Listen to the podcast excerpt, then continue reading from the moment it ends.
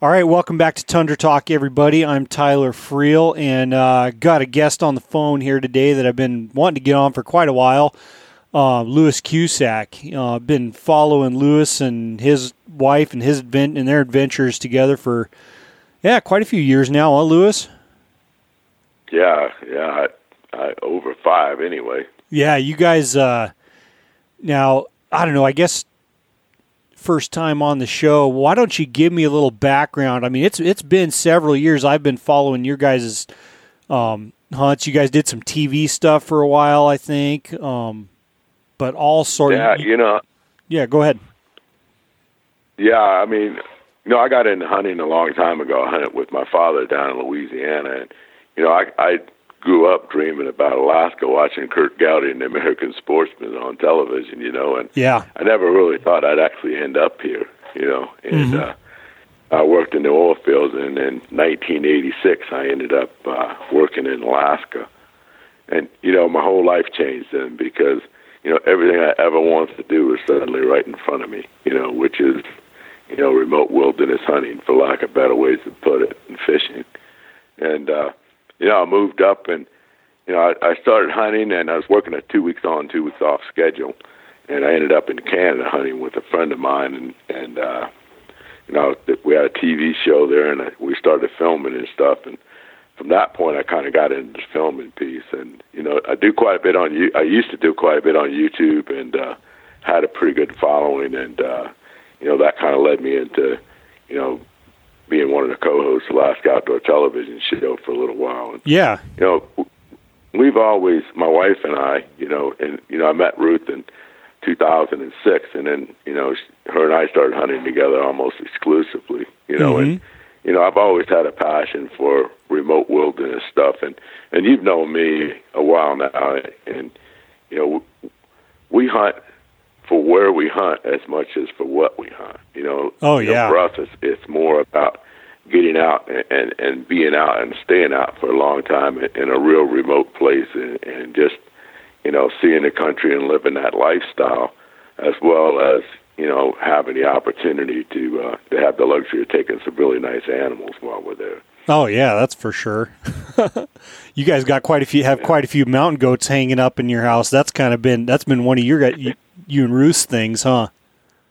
Yeah, you know, we we love hunting. You know, probably our our our two biggest passions is, is hunting mountain goats and then hunting hunting moose. You know, late in late in the season, you know, right in the middle of the rut, you know, about as remote as we get. And um, you know, really, if I could only do one thing, it would probably be the moose hunt. But Mhm. as long as I can do two, it's going to be the moose hunt and the mountain goat hunting Yeah. you know, a lot of it, a lot of it, you know, you, you know, it's what we have dialed in really well, and and it's what her and I can accomplish on our own Yeah. pretty well. You, you know, husband and wife team taking on, uh, taking two moose can be quite the effort, you know. Oh, but for if sure. you dial it into the right spot, you know, and, and you wait for the right circumstances, then it's it's easily doable. Yeah. Well, I you think know, I think that remote. I was going to say, and I think that uh, that's a big deal for you know everyone that's very successful at what they do up here. Seems like they really, you know, they a lot of people like to do a lot of different stuff, me included. But you usually have one or two things that you really dial in on, and you know, you, you frankly, most of us don't have the time to get dialed in on everything. You just, you know, there's just so much. But uh, you guys, that's that's one thing, and I want to get into in a little bit. Had some questions for you. Um, as float hunting for moose, you guys consistently do really well. Looks like you have awesome time and get some really nice bulls.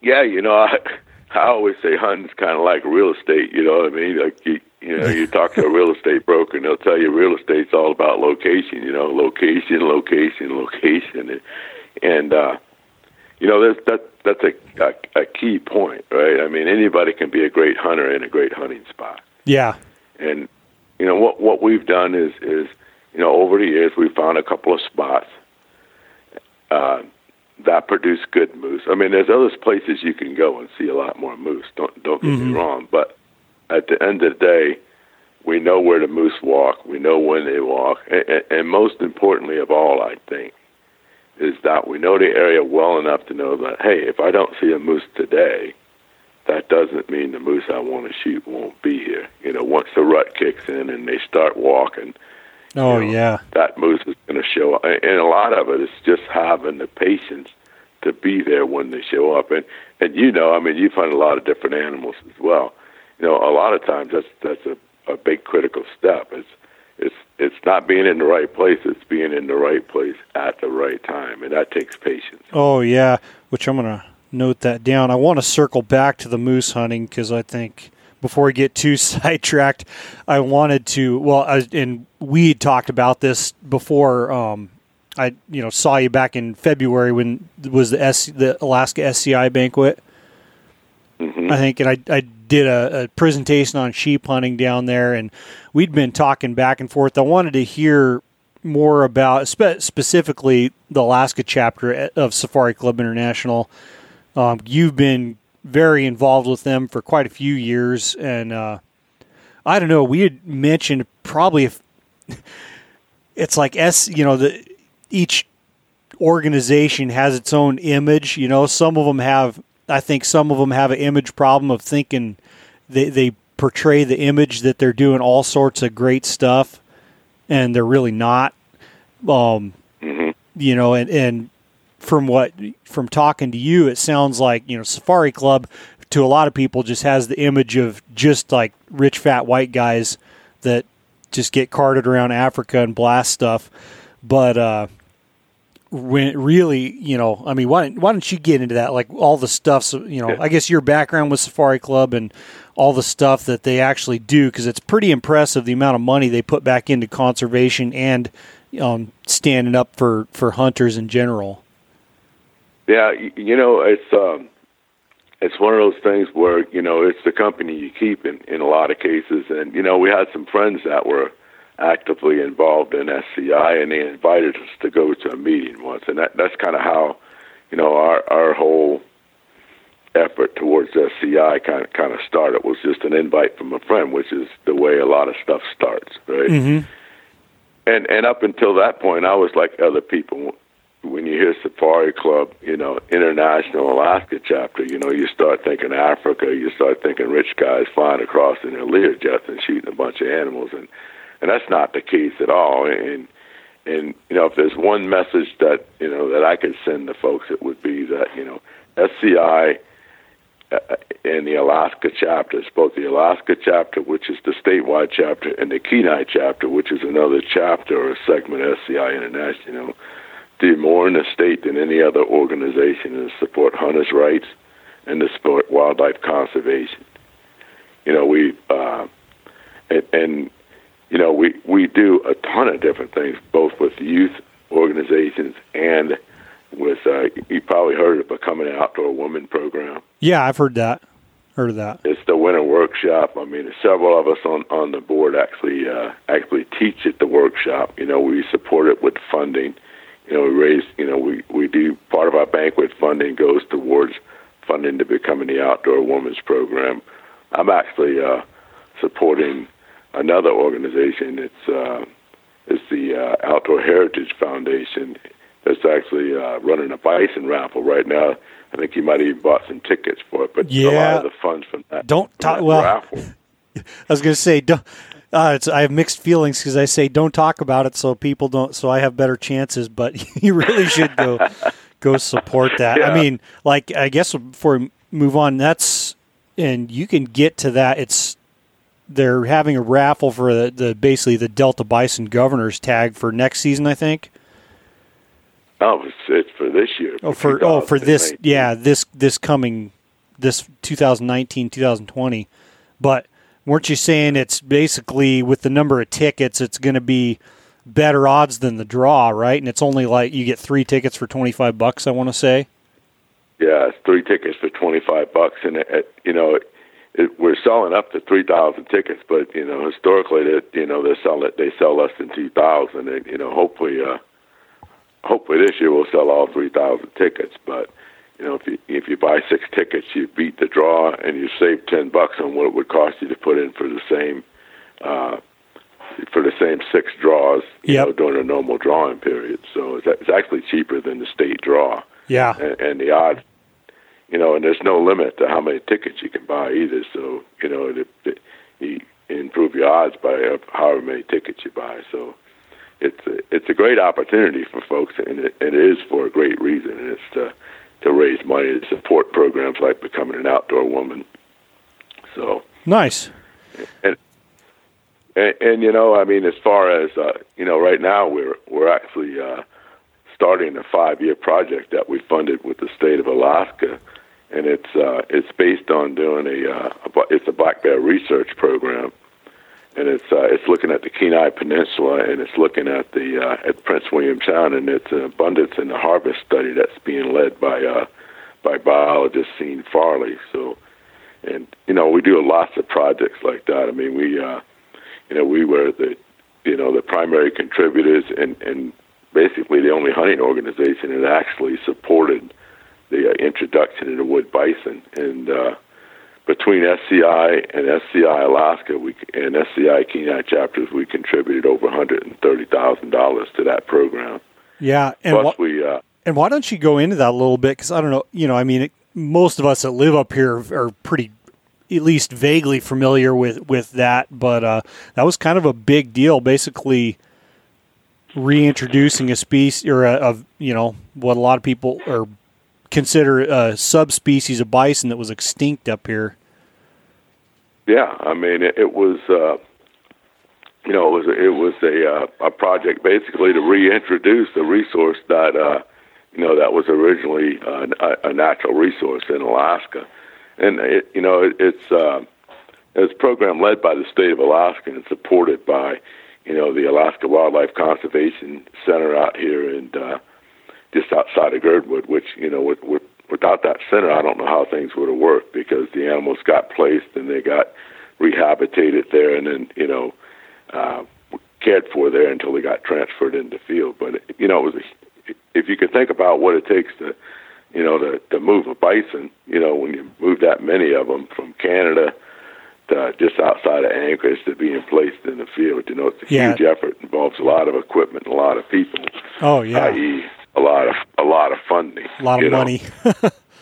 Yeah, and and you know one one of the things that a lot of people don't understand is, um, or, or maybe just don't know, it's not real real publicized unless you're actually involved in some of the programs. Is that you know the the Pittman Robertson Fund hmm right, is you know, every, every dollar that we contribute, you know, is, that's applied to a program is matched uh, by double. So that, like that, hundred and thirty thousand is is really, you know, an additional, you know, two hundred and sixty thousand goes on top of that. Yeah, that's you know, awesome. which it- so I mean, it ends up being you know three three hundred sixty thousand, you know, three hundred ninety thousand dollar effort uh, towards that program.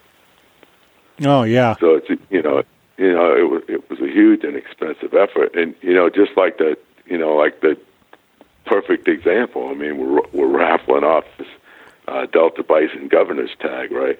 hmm I mean, a program, you know, very similar to that happened in the 1950s to, to, to introduce the plains bison to Alaska, and, and you know, look what a, a beneficial resource we have today. You know, it's, Oh you know, yeah, outside, you know, the Chugach and the Tok Management sheep tags is probably the most one of the most coveted tags out there. Or I'd, I mean, I'd say, I don't know. I guess I would have to look at the numbers. I would say just off the top of my head, it's probably the most coveted tag, but just by the numbers of how many people apply. You know, I mean, every sheep hunter is gonna Right. gonna want that Tok or Tok tag or or one of those like one of those good chugach tags. But uh, but I mean, pretty much every every hunter you talk to in Alaska you know, maybe not every year, but they have probably they have put in for bison, or everybody would like to get one at least once in their life.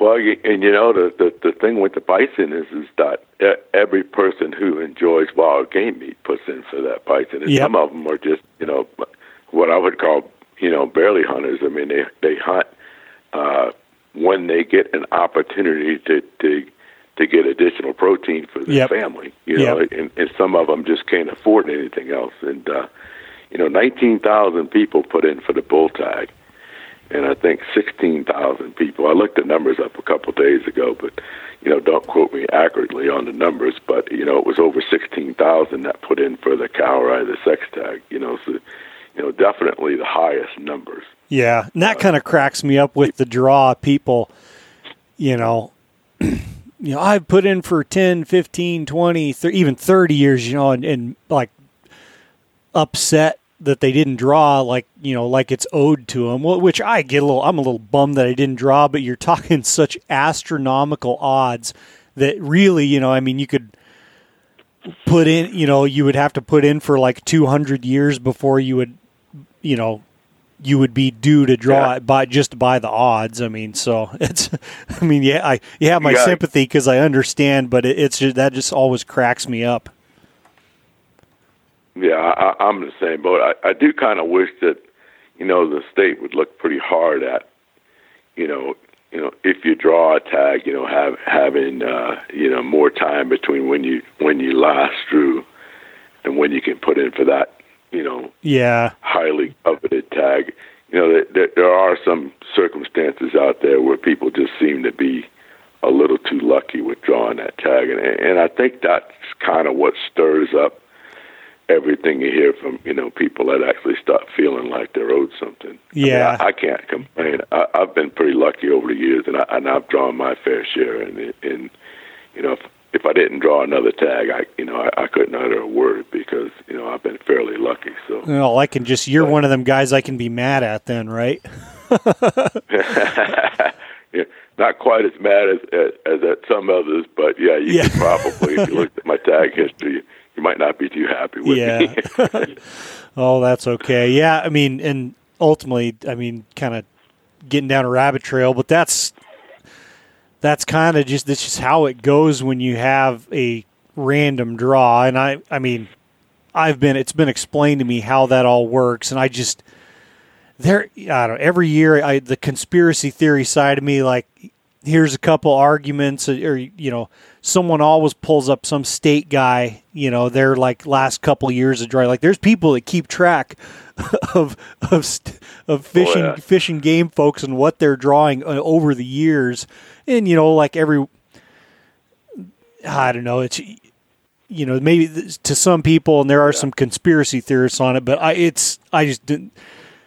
It's such a huge under. It'd be such a huge undertaking to rig the draw for a few. You know, I don't know. It's just kind of ridiculous, but it's it's fun to it's fun to to lament about and complain about the day after the draw, the Cool. day the draws come out, and you don't get shit. Yeah, well, you know that that- just the timing when the tags come out now, you know, it's, people are kind of bored anyway. You know, Oh, as active as they are during the summer, so you got to talk about something, right? Yeah, I get some some major cabin fever going about that time. The case of the Februarys. That's why they come out in February.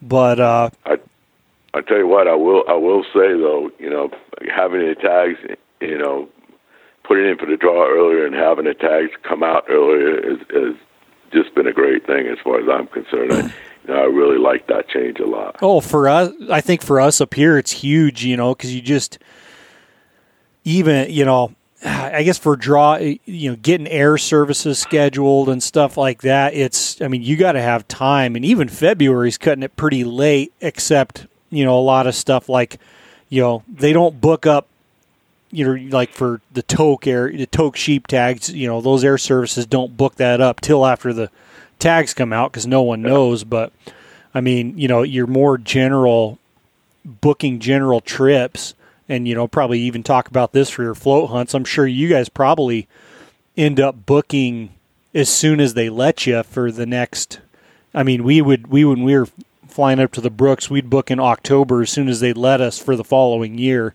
because come you know Oh. come come you know the day after the draws come out and people find out they didn't draw the tag they thought they were going to draw you know all all the charter services for the general harvest areas are pretty much booked usually Yeah, I mean, I mean, for us with the uh, both with our goat hunt and and with our moose hunt, it's it's it's more we kind of got a standing set of dates. Yep. And uh, we call if we're not coming. You know, we don't call Yeah. if we're coming. They just know we're coming. So Yeah, I mean, I know, I know, Forty Mile Air down in Tok, they're they basically have a wait list to get a booking. Yeah. Um, and you know, if you you get you are able to finally, you know, someone cancels whatever drops out, and you get caught up enough to book, you have to keep that booking every year, or you're back on the wait list. You know, you're back at the back of the line again because there are, you know, people waiting to get to get that slot. Yeah, yeah, and you know, it, like where we goat hunt at, there's a little bit more flexibility, but you know, where we moose hunt at, you know, it, it it's the same thing. You know, they're booked pretty tight, but you know, for us, we're usually going late enough in the season Yeah. where that that the mad rush is gone, and the uh, they're they're actually gearing more towards picking folks up. So you know it works out a little easier for us, and because you know you can always get dropped off on the way to picking somebody up. Yep. But if they've got a bunch of people to haul out, then you're just waiting in line. So Well, most services yeah, are most.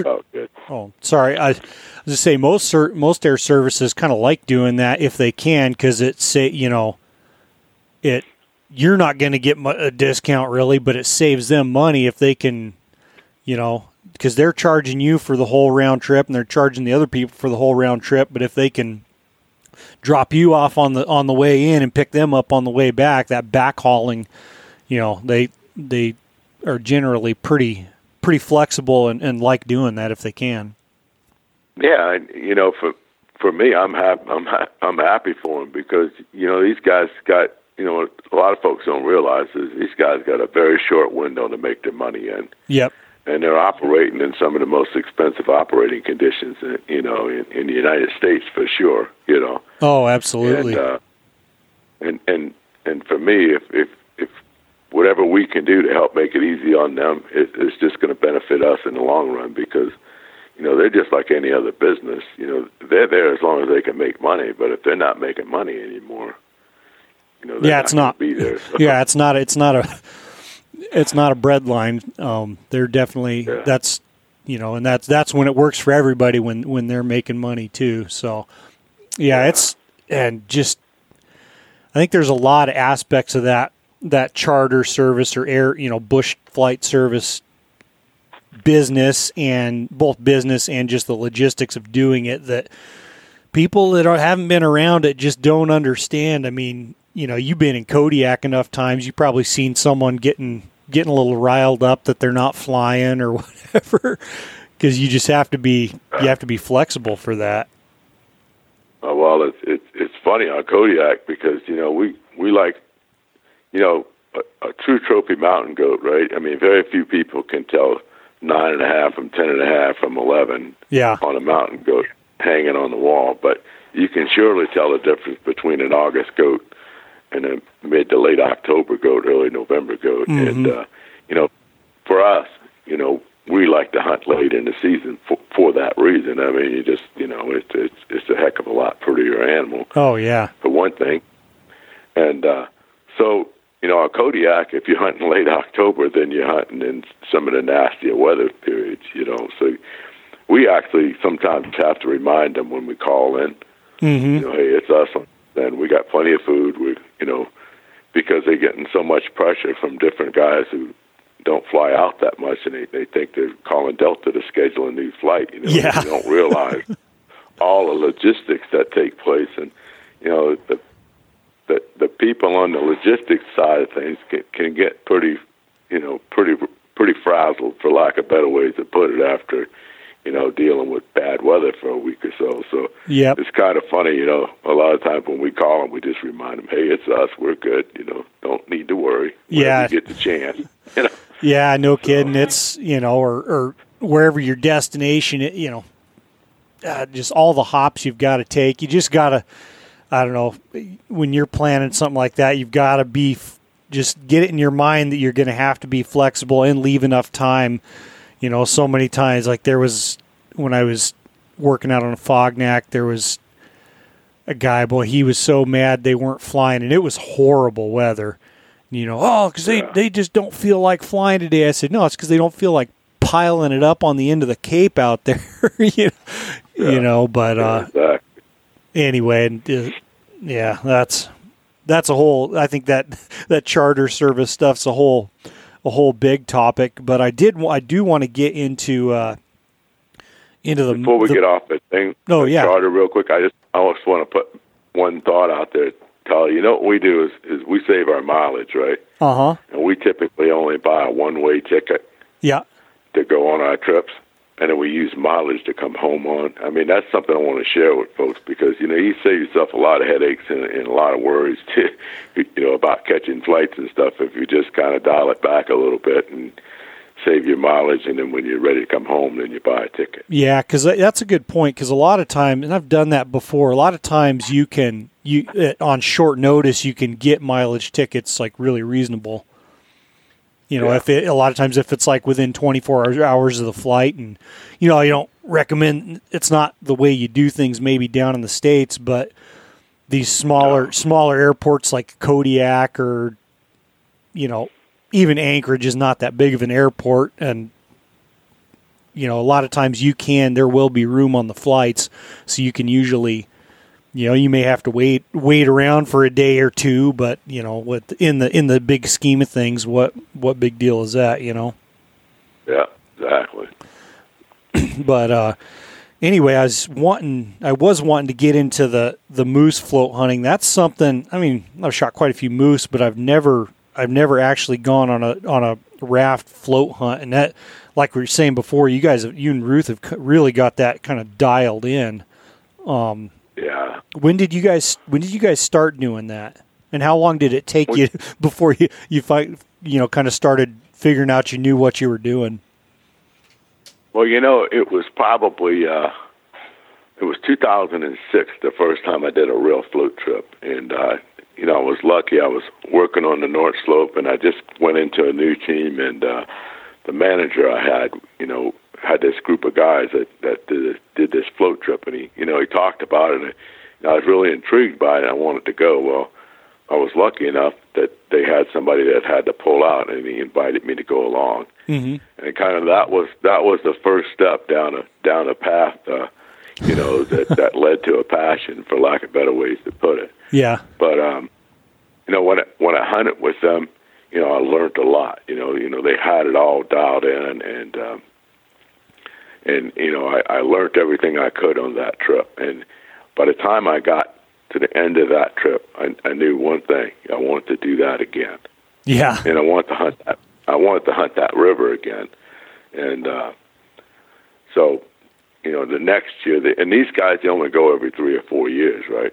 So the Mhm. next year, I you know I asked their permission if they minded if I went and floated that river. And at first they were kind of shocked by me asking their permission. And it's, just the way I am, and it's, it, and I think it's the way we should all be, right? You know, Yeah. you know, it's public land, it's state land, and all that kind of good stuff. But these guys, you, and you know the trouble you can go through to find a good hunting spot, right? Oh, oh yeah, and that's something that's something worth diving into for a li- for a little bit here. But go ahead, finish. Yeah.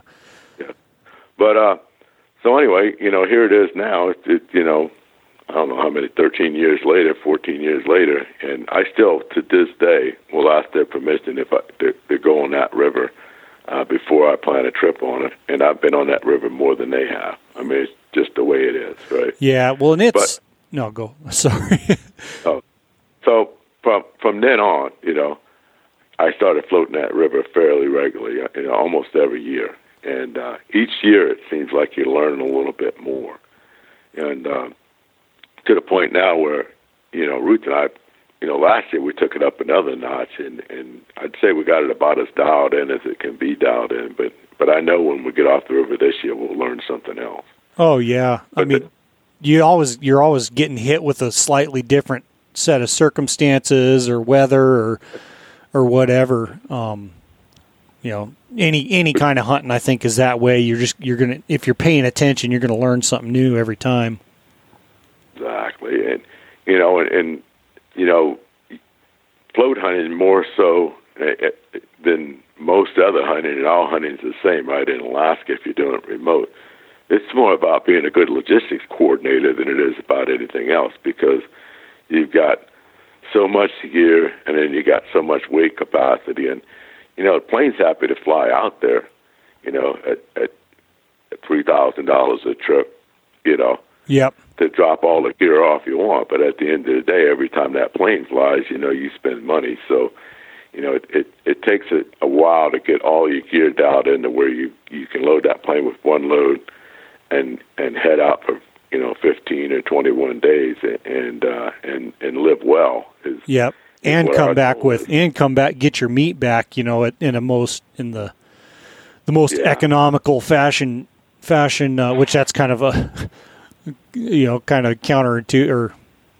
kind of a uh, what would you what would you call that a uh, oxymoron say yeah, the most yeah, economical exactly. way but uh yeah i mean and exactly. but jumping back to uh I was glad you brought that up about you know you're asking your buddies, you know, about permission basically to go, you know, hunt these spots. And I think a lot of people, whether it's you know people that are just, is it's not a unique thing to up here, but um, a lot of people just don't. That that's just a foreign concept to them because it is public land, but.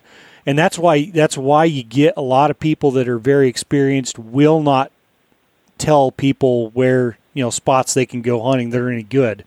You know, you work so you work so flipping hard a lot of times, and sometimes it can take years to find or develop spots, whether it's for moose or sheep or goats or or whatever. And uh, you know, there's yeah, it's public land, but there's also some ownership in like the knowledge of that of that spot and um I think you know up here in general, it's there's some world class hunting for sure. Just some there's some amazing hunting, but like you had mentioned at the beginning of the podcast, it's being in the right place and being there at the right time.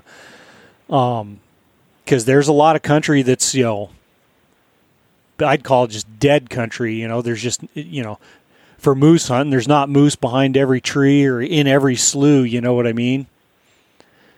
Yeah, I mean, I you know, I, I got to use a expression. You know, you think a nuclear bomb hit that valley. It looks just like the last valley, but for some reason, it, you think a bomb went off in there and killed everything in that valley because the the country looks the same, the, the food looks the same, the cover looks the same, but there's for for whatever reason, the animals just aren't there. Yep. Yep, and, and, and it you know you you see that a lot. Oh yeah, and uh, it reminded me, you know, saying that reminded me of my one of my sheep hunting buddies, Steve Hollenbeck, who's been on here, and you know he can come off to some people a little, a little bl- blunt, and sometimes blunt's what you got to be, you know. But if you know, he takes someone to a new, to a spot, a sheep hunting spot, quote unquote, of his, you know, he and he has over the years you know he'll he'll help guys get into sheep hunting and take them with him but he'll flat out tell them he said i don't want you coming back here without I don't want you bringing anyone else back here, you know, and I don't, if I show you this spot, I don't want you coming back here without talking to me for, first, which comes off as a little rude to some people if you just don't understand. But once you put the time and effort in to develop your own your own hunting spots and and whatnot, you, or especially if you you tell a couple people about a spot and then see what happens after that, um, typically you know that'll you, then you really start understanding understanding some of the reasoning and the and just the courtesy. And people appreciate that. So many people are are willing to help you out so much more if you're just courteous and basic you know basic manners you know. Someone shows you a spot and you want to go back there yeah like at least talk to them about it and ask them Yeah, I mean, bottom line, it's just the right thing to do. You know. Oh yeah. the common courtesy that you know we we should all adhere to. I mean, for lack of better ways to put it. You know, I, you know, I, you open more doors than you close by being that way. Yeah. You know, and if people know that they can trust you to hunt with them or or or, or go with them, and, and, and not, you know, take advantage of the opportunity, then you know more people are going to invite you. Particularly if you develop that reputation, then the opportunities will come with it. Yep, yep, and uh, which and it's funny, you know, among pretty serious hunters, I also notice you know, like well, in my case with sheep hunting, you know, you can tell pretty quickly who's a pretty experienced sheep hunter or serious about it and who's not by if they ask you where you hunt. yeah, because. I, you, yeah, you know, on the mountain. You know, yeah, like where, uh, you know, as far as moose hunting goes, you can. It's probably the same way. You can tell someone's probably not that experienced or, or seasoned of a moose hunter or, or just from hunting up here if they're they're asked, oh well, where what river are you floating? yeah, exactly. But it, you know, it's amazing how many people do though, and you know, I don't know. I just, sometimes I just think people don't know any better. But yeah, but, you know, when they ask you that, you you know right away that you know that's the first red flag to them ever getting invited to go. You know. Yep, yep. That's that's the truth. One time, it reminds me of one time in the parking lot. I was in a parking lot here. We just got back from sheep hunting. Had a, had a pile of, you know, a pile of gear in the back of the truck and some sheep horns sitting on sitting on it. And uh, oh, got a couple guys come up. Oh, where'd you where'd you get those? You know, and, you know, we give the general answer in the mountains or whatever, and so, oh well, I, I don't care. You know, where'd you get them? I don't really care. So, well, if you don't care, why does it matter? and A, you know, the A, and then B, if you don't care and I tell you, then it's of no value. The information is of no like consequence to you, so you're not going to have a problem telling anybody else. yeah, exactly. You know, I, and I, I don't know. I mean, it's uh, you know, it just, it just seems like you know it's hard to figure people sometimes. You know, and I, I mean, speaking for myself personally, you know, I, I'm I'm a lot like you, buddy. You know, I mean, yeah. I, I'll, you know, I won't take anybody unless I have a really good conversation with them about you know what's going to happen after the hunt. Yep. And you, and you know yourself, I mean, you can get fooled, mm-hmm. and if you do this long enough, you will be fooled. And and I think we all have been, where you know you you you, you think you've uh, you've picked a solid person, and you know they're going to pull the weight on the hunt. They, you know, they're they're basically going to do what you both agreed to do once you get in the field, and then, you know, they're going to honor, you know, that commitment they made to not reveal your location and or, you know, show up in your location the next year when you show up there to hunt with somebody else. And yep. you know, if you do this long enough, you're going to find that you. you got it wrong, and and and it'll happen to you. A guy gets in the field and I know you've probably seen that before, you know. Oh yeah. It all sounded good on paper, but then when you're in the field, you know, everything changes. Yep, and that's kind of I guess the, the, just the lesson from that. It sounds kind kind of mean, and a lot of us come off as, as like crusty and and just flat out flat out ornery about the stuff. But it it comes back to picking a hunting partner. You know, you got to if you want to consistently have a good time and enjoyable trips, you have to be pretty careful about who who you go hunting with, who you share information with.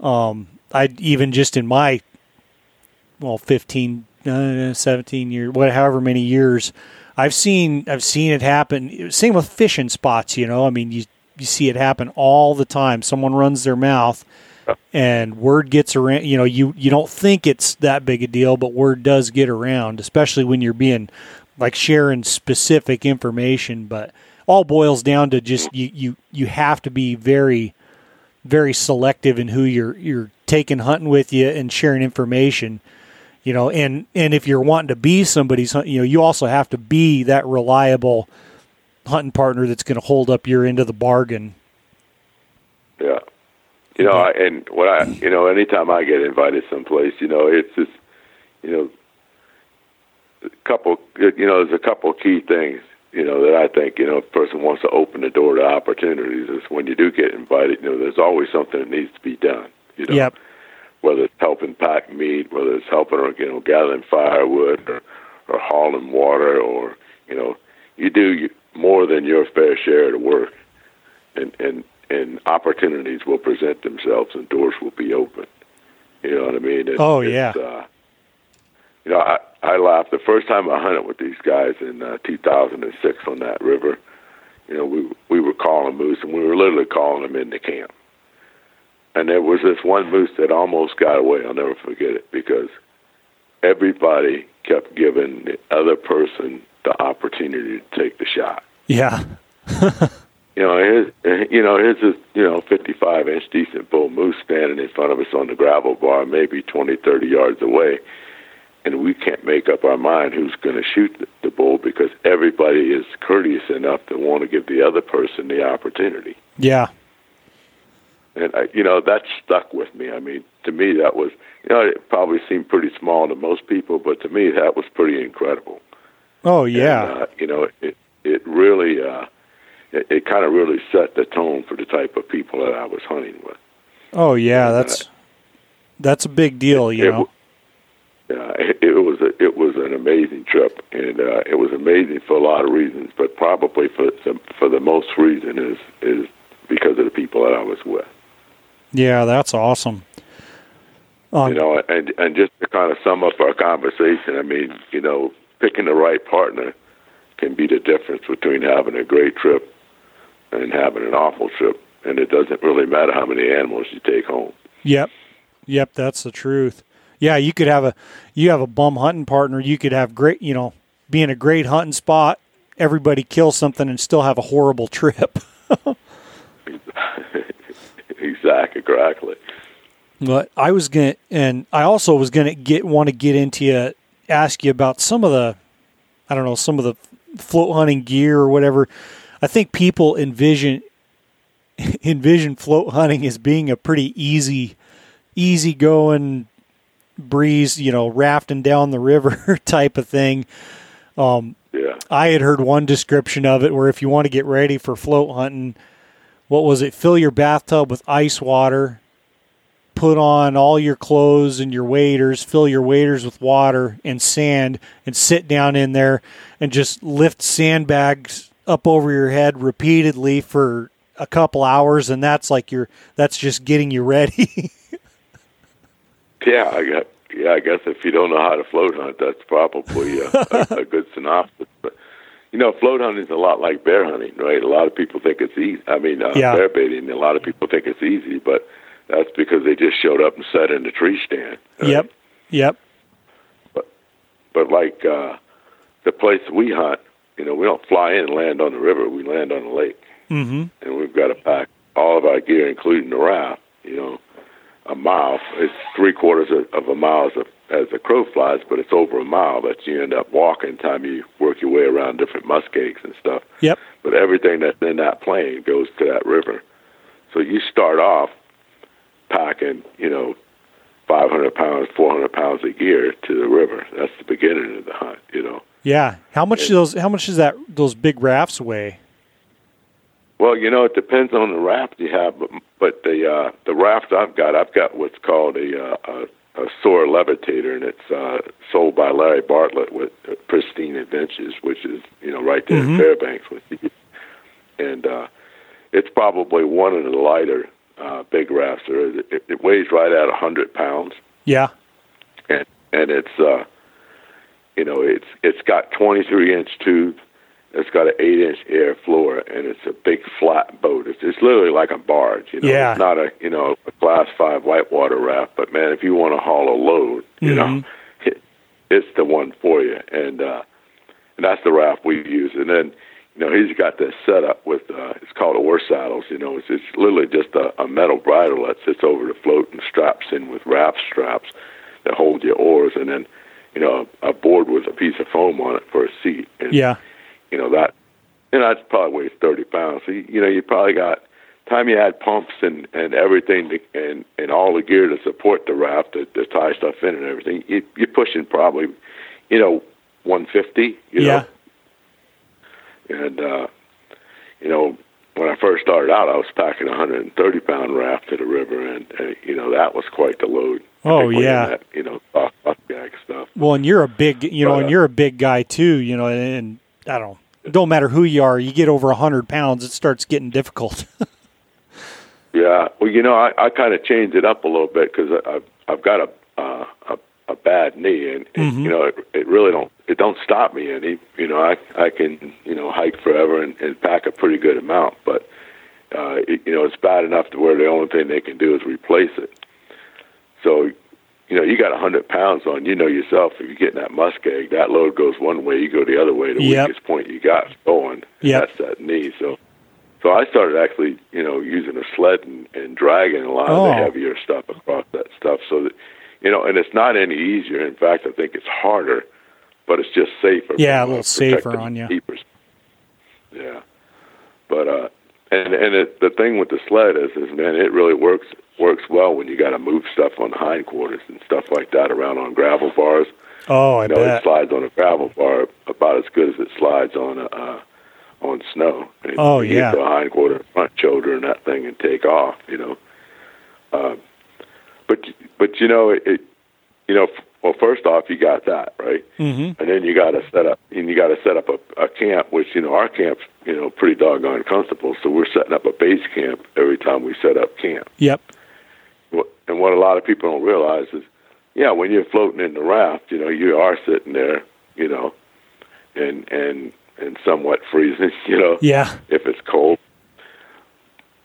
But you know, it, it the, the the floating part, unless you crazy enough to float a hundred miles and float every day, which is is not what I would call the the best floating scenario for being successful Yeah. um, you know, usually, like with us, we we we literally pack our stuff to the river and we'll hunt there three or four days, and then we'll float into a second camp and we'll set up and we'll hunt. You know, three, four, five days. You know, however the mood strikes us, and then depending on on where we are as far as success and and and what we're looking for, we'll float down to a third camp and set up camp. So you know, we might have three times when we literally load, completely load and unload that boat.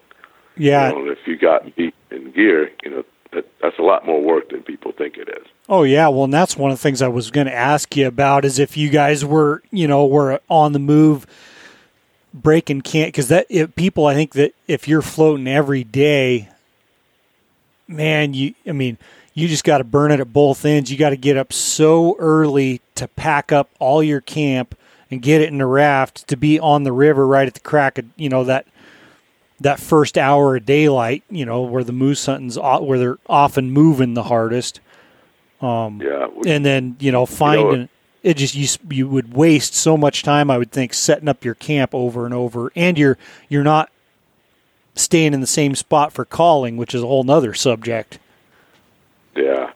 Well, I mean that that that's probably the big subject right there. But you know, the, the thing a lot of people don't realize is on most rivers, when you're floating a river, mm-hmm all you can see is that river. You know, yep up to the bend in front of you and and and down to the bend behind you. You know, and it's it's probably the most horrible place to be as far as you know being able to glass and spot and and and find animals. yep So I I actually don't like being on the river. I, I you know I usually if I'm on the river, I'm trying to get from point A to point B as fast as I can. I'll stop and call if I know there's a lake there or if there's a spot I need to uh, you know I need to investigate. But for the most part, you know. Well, for one thing, daylight's so short by that time frame. You only got so much daylight to get from point A to point B anyway. yep So, you know, usually, and, and we don't float that far. I mean, overall, our total float in, you know, 15 to 21 days is probably about 30 to 35 river miles at the most. yeah that's and that's not a heck of a lot No, so, you know, we're, we're literally just going from one base camp to the next. And, you know, typically, uh, you know, with the, with the modern tools they have these days, it's a lot easier to find the spots that you want to stop, you know, because, you know, like when I found the river we're hunting now, I, I did a lot of research on Google Earth. mm-hmm And what I found is, you know, you know, everybody has their their own little tricks, but you know, what I've found is is that you know you do a lot better hunting the lakes that are just off the river than you do hunting on the river in a lot of cases. And you know, you you can uh, you can look at a lot of lakes before you find just the right lake. yeah But you know, if you find just that right lake, you know that that's got the right bedding areas, that's got the big willow brush around it, you know, you're going to know when you find the right lake because there's going to be so much sign there that you can't help but know. You know, don't you, you don't have to know anything. You know, there's going to be 20 or 30 beds around that lake. The, there's going to be trees tore up where the moose have been rubbing. Yeah, there's just going to be a, a, ton of sign there, so you know when you find the right spot. Yeah, well, and that's a and, good uh, and that's a good point too. I guess I hadn't thought about it like that, but you know. I think a lot of people floating, you, you know, they'll expect to just see see moose on the river, and yeah, they hang out by the rivers, and you'll see and catch them crossing. But you know, it's not like their you know a lot of their feed, especially summer feed, is in those lakes, and it's just Yeah. not you know I don't think they just hang they don't hang out in the river, you know, like they do some of those lakes and the areas right around them. Well, and and on the river, a lot of times is where the good willow patches are. But at Yeah. the end of the day, if that moose is laying in a willow patch 20, 20 yards, twenty feet off the river, in some cases, you're not going to see him. Oh yeah, yeah. You're just you know when you're on the water, you're in the lowest spot you could possibly be. Yeah, I mean, unless unless you can get him to stand up, you're gonna you're gonna you're gonna float right by him. You know. Yep. And I've had, you know, we've we've shot a couple of moose while floating, but very few of them over the years. I mean, most of them, I've I've called them in, you know, which Yeah. is, is what we really love to do, and and uh, you know, to me, there's there's there's very few things in the world cooler than seeing a moose a mile away, walking in the opposite direction, and then to lay into that cow call and watch him stop. You know, I mean, they Yep. literally they'll stop, and you make that second call, and they'll turn and look at you. And when they look at you, you, you feel like they laser beamed you. You know, Yep. like they're looking at you right between the eyes. You know, and then you call again, and they inadvertently they turn that head and they push that one foot forward to make that step. And right then, you know you got him Yeah. you just know he's coming. And uh, you know, if if you have the luxury to be to sit high enough to watch him come to you, it's one of the coolest things in the world, if you ask me. Oh yeah. Yeah, it's uh, it's something else, and it's it's amazing how well they can hear. You know, you think because a lot of most most guys are either raking or just calling with your voice, and you think there's no way. But I mean, they can hear you from, especially on those cold, clear mornings. They can hear you from miles away. Those, you know, they just lay their ears back in them antlers, and it's like they got, you know, especially a, you know, sixty inch bull's got a sixty inch set of ears. Yeah. Yeah, I mean, you know what I found over the years is that the, the moose you call in the morning may be the moose you called in that night too. Oh yeah, I- I've it, and there's this one spot where we hunt is a place we call it Wolf Point, which it's just a, a ridge that sticks up right above the river, about 200 feet, uh huh. and and from there you can see everything, you know.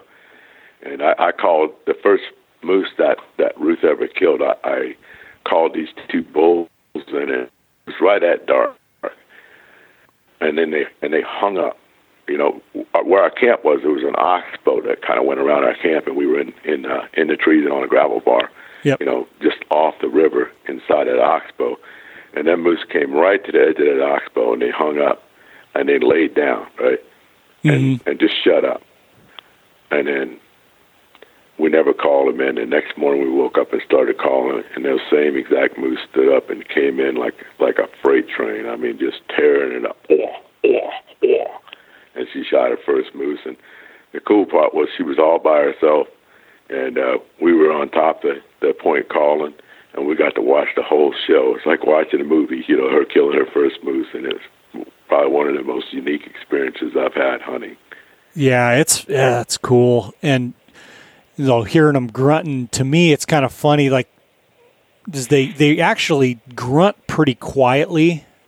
It, it's not a super loud Yeah. call, but whenever I hear one, it's almost like I I'm in disbelief. Or you know, it's usually when you first hear it, it's so faint that I've got to sit there and listen for a minute to like convince myself or hear them start raking to, before I'm convinced that it's I'm actually hearing it because my ears will my ears will kind of play tricks on me sometimes. But yeah, when they come in, you know, and start getting close, there's just no mistaking it. it it's it's cool. Uh, it oh reminds me of one that I had. I was messing with it when I was helping helping guide um, I'd got left in camp. Season was over, and uh, the day before, and I got left to clean up camp. And that night had called four bulls into camp, and I kind of shut up as it was getting dark because I didn't really want them get. I knew one bull was was closing the distance, so I just shut up and had just zipped up my sleeping bag and uh, and right like thirty feet behind the tent. Here I could hear him walking through the grass and and starts tearing up a bush right behind the tent. I'm I was like, oh man, this thing's gonna rip the tent to shreds. I had to jump out there with my flashlight yeah. and pistol and kind of try to run him off. And he kept me up all night. Ended up another one came in and they woke me up at like four o'clock in the morning fighting. Right, you know, couldn't have been 60, 70 yards behind the tent, but that's it's just something totally yeah. different if you've never experienced it. Yeah, it's pretty cool actually you know, usually when I hear him, it's about 20 minutes after Ruth's been listening to him. Oh, yeah. like, she used to hear us in camp. And, you know, this, this year we had a, had a pretty cool scenario because, uh, you know, the way her and I hunt is, you know, we usually take turns. You know, one of us will shoot the meat bull for the year and the other one will, will you know, it'll be their turn to try to find, you know, just a real smoking bull. yeah. Know? And, uh, I call these two bulls in together. There's, you know, a little small paddle horn, you know, about 30 inch bull, and this this other bull came in, real, really nice bull. Five brow tines on one side, four on the other side, good palmation. About 50, well, he was a 58 inch bull, you know, but he looked like a younger bull, you know, and and and uh, you know, I was sitting there thinking, you know, that that bull, if I just give him a few more years, just got everything he needs to just be a real smoking bull, you know. Mm-hmm. So I let him go, and. uh you know, we had him, we had him in camp for about an hour, hour and a half, you know, in, in and out of camp, and uh, you know, I let I let him walk that night, and uh, you know, Ruth looked at me. She says, "You know, it was your turn to shoot the meat bull, don't you?" I said, "Yeah." He says, "That was a really good meat bull." I was like, "Well, yeah, I know, but it's just too nice a bull to shoot." He says, "It's your turn to shoot the meat bull." And that was a good meat bull. You know, basically, I, I'm like, man, I hope I just didn't mess up, you know. Yeah. And it was five days later before I called another bull in. Oh man. yeah, and about that time, you know, I'm feeling the strain, you know. Yeah. And I woke up early in the morning I, and I and I started calling and one just lit up like he was like you know, like somebody set him on fire, you know. And came in and it was the exact same bull I'd called in five days earlier, you know. Oh, that's funny. And uh, he he came in, he was lit up. He, you know, you know, I mean, just freaking hammering it. And I shot him at I shot him at eight yards. I probably could have shot him at two if I'd have wanted to. He yeah, came in on a string, you know. Well, that's one. That's and, one of those things when they they when they're coming, man. You like you gotta be aware of your surroundings and be aware that they might come like walk right over the top of you. You ever use one of those little? uh You ever seen that Montana cow decoy? I've seen them. I've never used one though. I imagine they'd work like uh, crazy. Yeah, they they work really good, and it, you know, you don't really need them. I mean, if they're coming, they're coming, right? But yeah, it's it's it's fun to add a different dimension to your hunt. You know, just oh yeah, kicks and giggles if nothing else. Sometimes, and they make cool pictures too. But um, I called a I called a little bull in the camp one time, and you know I had him at seven yards, and I had a person in front of me holding the, uh, you know, holding the moose and and uh, up in front of us, kind of using it like a, yep. like a decoy to hide behind, and then and then uh, and then Ruth was taking pictures, and I was calling it. I got him to seven yards, and about that time, uh, my team abandoned me. yeah, I start seeing. But I thought we could have reached out and touched him, and they were like, "No way, buddy. Oh we're man, done. we're out of here."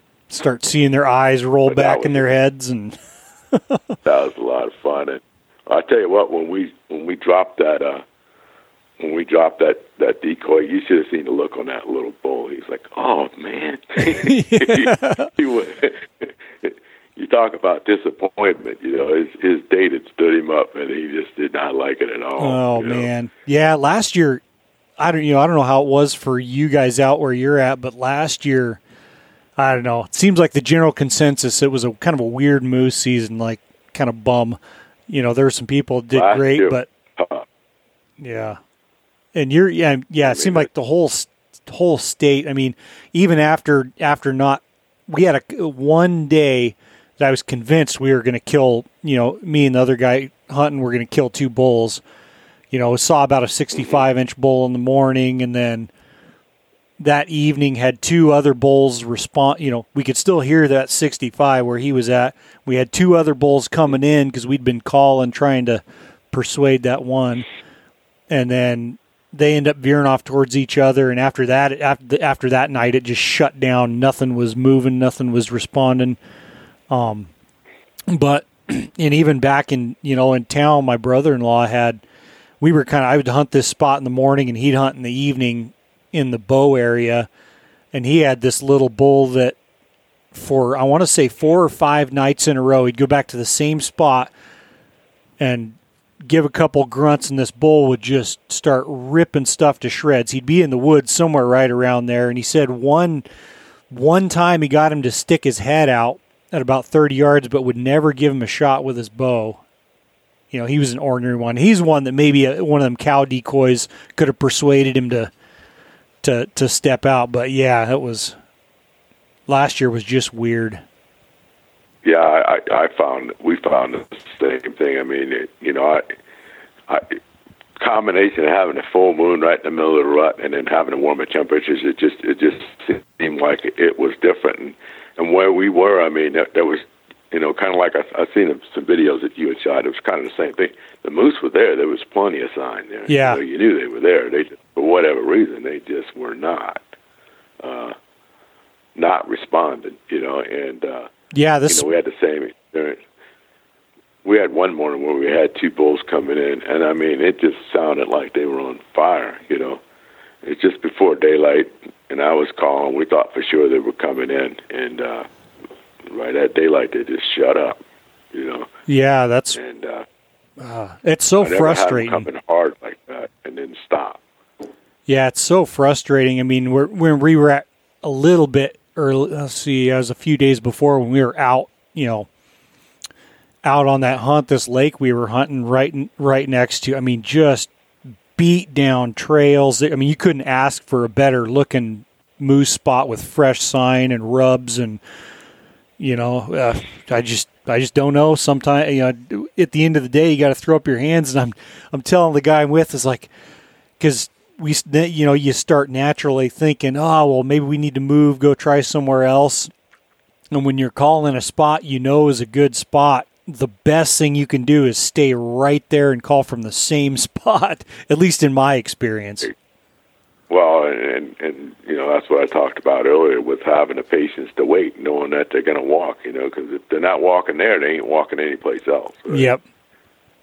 And a lot of times, I think people move and think they moved into a better spot, and the only difference is is that you know when they were in the last spot, the moose weren't moving yet, and when they're in the the next spot, you just happen to be there when they were walking. But if you'd have been there a couple of days earlier when they weren't, it wouldn't have been any better than the last place you were. Yep.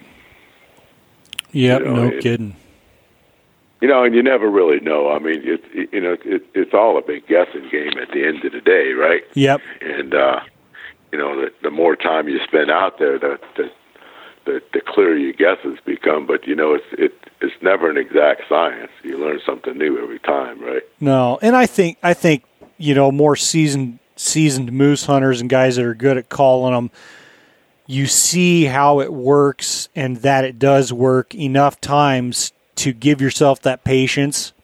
You know, I'm still. I mean, even I, I was like, I know this works. This do- I've seen it work before. Like, just something's not something's not right if they're not moving. Um, but there, you know that that's what you just gotta. I think you when you've seen it work enough times, you just kind of know and and can be a little bit more patient. I maybe be I may be like somewhere in the middle on that. I know it works, but I still get a little antsy. Second, you know, start Well, I tell you second guessing because sometimes they don't show up, but a lot of times they do. Yeah, I mean, it, this, you know, this year was a was a, a test for everybody's patience. I think, you know, I'm the same way. I mean, I, I've called in lots of moose, and uh, you know, at the end of the day, you get three or four days with no responses. You start thinking about, well, did my voice change? Am I doing something wrong? You know, you start Yeah. second guessing everything. You know, and then, you know, you go four or five days and nothing, and then all of a sudden, you know, it's it.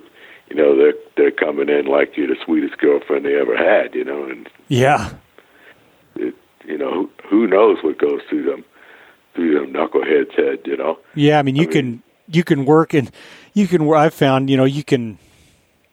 I'm thinking, oh, is my cow call not sounding right, or am I raking too much? And then one day, you know, you're chopping firewood and a bull walks into camp. That's happened to me, you know. Yeah, yeah, I've, I've seen a chainsaw call them in pretty good, even you know. Yeah, yeah, I've heard that. Like it's like suppose you know people think it from a long ways away. It sounds like a cow moaning or whatever to them.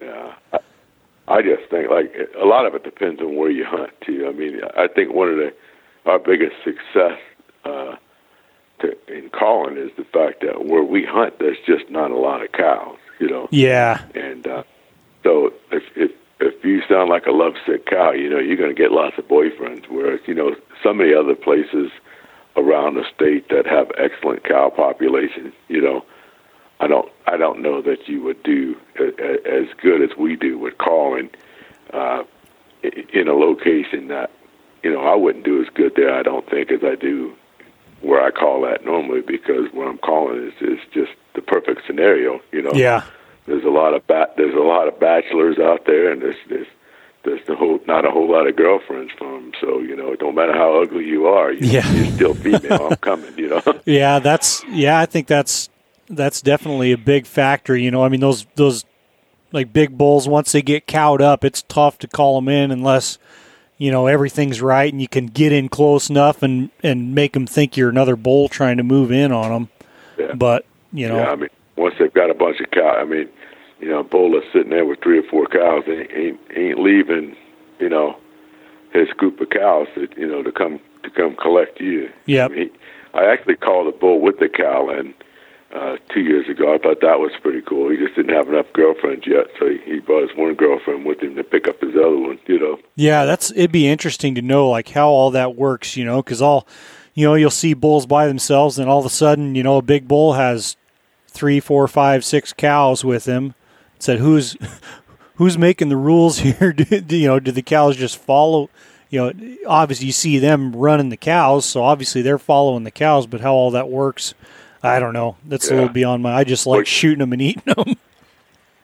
Well, you know the the one thing that I've noticed, and it, it's it's more from flying real late in the season than anything else, because you know we're usually real late coming out. Yeah. And you know when we fly over that country, you know you'll always see a bull. You know they might have ten cows with them, you know, but Yep. they'll have you know they'll have a, a, a harem of cows, big bull right in the middle of them, right? hmm and it, inadvertently, every time you see that, there'll be one or two or three, you know, sometimes more little groups of bulls on the outside of that, you know, Yep. of that group of that bull with that cow, just hoping somebody comes along and takes that bull out so they can take their Yeah. you know.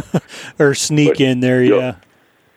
you'll you'll you know late in the season you'll see that every time. You know, every time there's a bull with a group of cows, you know, somewhere if it's open enough to see, you'll see a couple of bulls hanging around hoping something goes wrong. Yep. Yep. I think. i yeah, those little set. And sometimes, you know, when you you see a, a a big bull with a group of cows, those are the bulls you end up calling in if you're cow calling because they think, oh, oh man, there's a, a cow got loose from him. Better go scoop her up. Yeah. Well, I, I have a buddy that that you know he swears you're never going to call a big bull in, you know, doing cow calls, you know. Yeah. And, uh, that's true if there's a big bull with a cow, but if it's a big bull looking for cows, he's still coming in. Oh know. yeah, for sure. I think people that have followed me long enough know that you know for sure we shot some really good bulls, and you know every one of them came to a cow call. Yeah. Do you ra- do you rake much?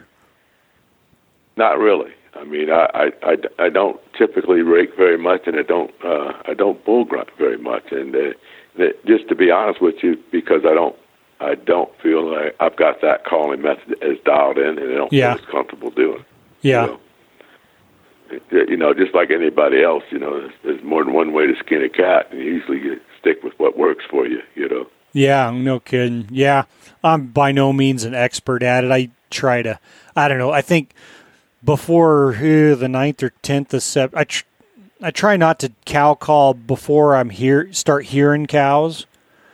Um, yeah. because it's like they, they'll kind of turn on and start and start calling. And I know, no, some guys will say, you know, if you're hunting that, op- you know, that opening week or so of the season in se- early September, you know, just like some guys will just rake, you know, some gentle rakes here and there. And that's another thing that can get frustrating too. You start getting impatient, and it's easy, I think, to to overcall a little bit Yeah. you know maybe some you get the right bull it's not going to matter but i don't know i guess i tend to sometimes overthink overthink this whole thing a little bit too much Yeah, well, you know, I mean, probably by by everybody's standards, I overcall. Right? yeah But but you know what? Uh, a bull can't hear you if you're not calling, that's the truth and you know, eh, particularly in the place where I hunt at, right? And, and every place is different. yep The bulls just don't see a lot of people. I mean, I, I've literally sat with my, you know, we we have one spot where we we pull the raft across the tundra blown up just because it's just a short distance, and we got to get in the lake to get to the spot where we got to go. Yep. So I've literally sat, and, and you've seen my raft. It's a big green freaking raft. you know, Yeah. sitting in the middle of the tundra. You know, it looks like a tank parked out there. Ruth and I have literally sat on that raft in the wide open tundra and called the bull to that raft. And, Wow. you know, that was, you know, a plus 60 bull, you know. wow And and I'm no little guy either. I mean, No. standing up in the middle of freaking tundra kind of sticks out, you know. yeah yeah Uh, it's you know, yeah calling right up to us. I mean, you got a, I, I got a video there on YouTube where we call a big bull in, and he circles all around us, and you know, I got my buddy standing in in front of him talking about how he's not big enough. We're just going to let him go, but. What you don't see in that video is we got a 65 inch bull laying on the ground that we're skinning when I called him. in, You know, oh man yeah that's funny but I mean, we're standing there skinning and talking, and and we called that bull right up to the freaking carcass. Wow. Yeah, that's nuts. I uh and one thing I t- I t- you know, you I don't know, tried oh, was my cow call sounding good? I don't know, it's it's I think it's pretty hard to mess up. I've I've heard some of those cows every one of them sounds a little different and they I've heard some of them that sound so god awful bad like there is no way that's a moose type of thing. And it's yeah, sure Yeah. sure enough it's a it's a cow. So I don't, you know, I don't know. It's it's just something. Probably just try to keep. I don't know. I would think keep it simple and and don't don't overthink it too much. What what do you think? Well, I think the same thing. I mean, you know, at the right time, like you said, you know, you can run a chainsaw or you know, cut firewood or anything. That you know, that just that different noise in the woods than than than what they normally hear. Sometimes I think is enough to pull them in. You know, you get one that's you know that's fired up. You know, he'll he'll come to anything that remotely sounds like you know a fight or or you know or a cow. Oh, And, uh, yeah. and you can't get it wrong. And you know, one of the things you know for people that are looking to learn to uh, to call and, and, and looking for some uh, you know for some good insight. I don't know if you uh, you, you know Wayne Wayne Kubat. He makes those uh, he makes those Oh, uh, the bull magnets? moose calls. The bull magnets. Yeah, because uh, he did the Love. Thunder and Bull mo- videos, right? Yeah, and the guys that that I, that, you know the guys that I started hunting with in 2006, the only bull gun that they never cow called, and uh, and they said that you know cow calls don't work here, they, and it was just that you know they were comfortable doing bull calls, Mhm. they, they weren't comfortable doing cow calls, and, and I tell you what, I can guarantee you one thing: uh, cow calls work like nobody's business there. It's just they weren't comfortable doing the cow calls. Yeah. know, which same way with me with the bulls, right? Because I can tell you, their bull calls work really good too. But, yeah. Uh, so I didn't really have uh, someone to, to truly teach me how to cow call. So I, I actually got that DVD and I bought the call, and I used uh, Wayne's DVD qu- quite a bit. Yeah, and that's called how to, how to get started. And it's called Love, yeah. Thunder, and Bull. And there's like a volume yeah. two now. I think. I, think that's the one yeah, I have is volume two.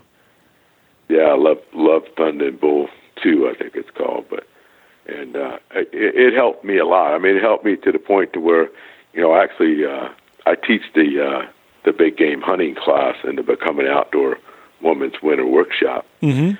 Didn't this year. That's another story. We got weathered in on uh, Nunivak Island, but uh, Wayne actually uh, worked with us and, and, and gave us, uh, you know, a, a really good discount. And you know, we gave every student that signed up for that class, and and I'll do it again this year one of those bull magnet moose calls and uh, one of those DVDs to learn by. Oh, that's it's, cool. It's simply because I believe it's it's a, it's a good way to go. Yeah, yeah. No, I like those videos. I think they're for someone looking to to learn, and, and you get to watch some moose hunting anyway. It's it's some good information. You know, you kind of everyone can kind of develop their own their own style or whatever you know whatever you want to call it. But it's it's definitely good info uh, yeah. The first time I seen cow calling really work was in uh, it was in 2009, and I a buddy of mine that I worked with came into that same river with us, and he was he was an excellent cow caller, you know. Mm-hmm. And, and you know it was just one of those trips too when all the conditions were right, and uh, you know we we sat there and, and I watched that guy calling bull after bull after bull after bull. I mean, it, it was just amazing, you know, the results he was getting. And and then after after that year, I left that river knowing that it was one thing I was going to know by the time I hit that river the following year, and that was going to be how to cow call. Yeah. And I and I tell you what, for for for my hunting experience on that river in 2009 is kind of when everything changed. Oh, that's awesome. Yeah. And uh, well, anyway, I got to get running here, but um, man, it's been great catching up with you a little bit, Lewis. And, yeah, I appreciate uh, taking the time to talk to me. I really enjoyed it. Yeah, no, likewise. Definitely, we'll have we'll have to do it again. There's a lot of you may be you may be old and crusty, but there's a lot of info. I think a lot of stuff you a lot of knowledge there for sure. But uh, um, you mentioned your YouTube channel. What's what's that? Where if people want to go check out some of your videos? Well, you can look up uh, just my name, Lewis Cusack, C U S A C K, or you can look up uh, my last name, first and middle initial. It's uh, C U S A C K L A, and I haven't put nothing on there in a long time, but there's probably 35, 40 videos on there, and you know a lot of a lot of stuff moose calling and just just a whole hodgepodge of stuff. But it's probably got. I think I was look hitting around four million views the last time I looked at it. Oh no, that's awesome. Yeah, you've got some yeah. you've got some good stuff. Really cool. I mean, stuff that'll get you fired up if you're if you're into moose hunting or think you might be into moose hunting. but uh, yeah. It, yeah, a lot, a lot of stuff there. You know, stuff we talked about today. There's actual footage on on some of that stuff there. You know, pulling bulls in from a long distance, particularly. So. Yeah, awesome, man. Well, I certainly appreciate it. You bet, man. Anytime. Uh, yeah, just say when. All right, sounds good. And for the listener, if you, uh, if uh, sorry, I totally blanked out there. If you have any comments or questions, you can email podcast at tundratalkak.com. And uh, appreciate if you leave a review on whatever platform you listen on. And uh, thanks for listening.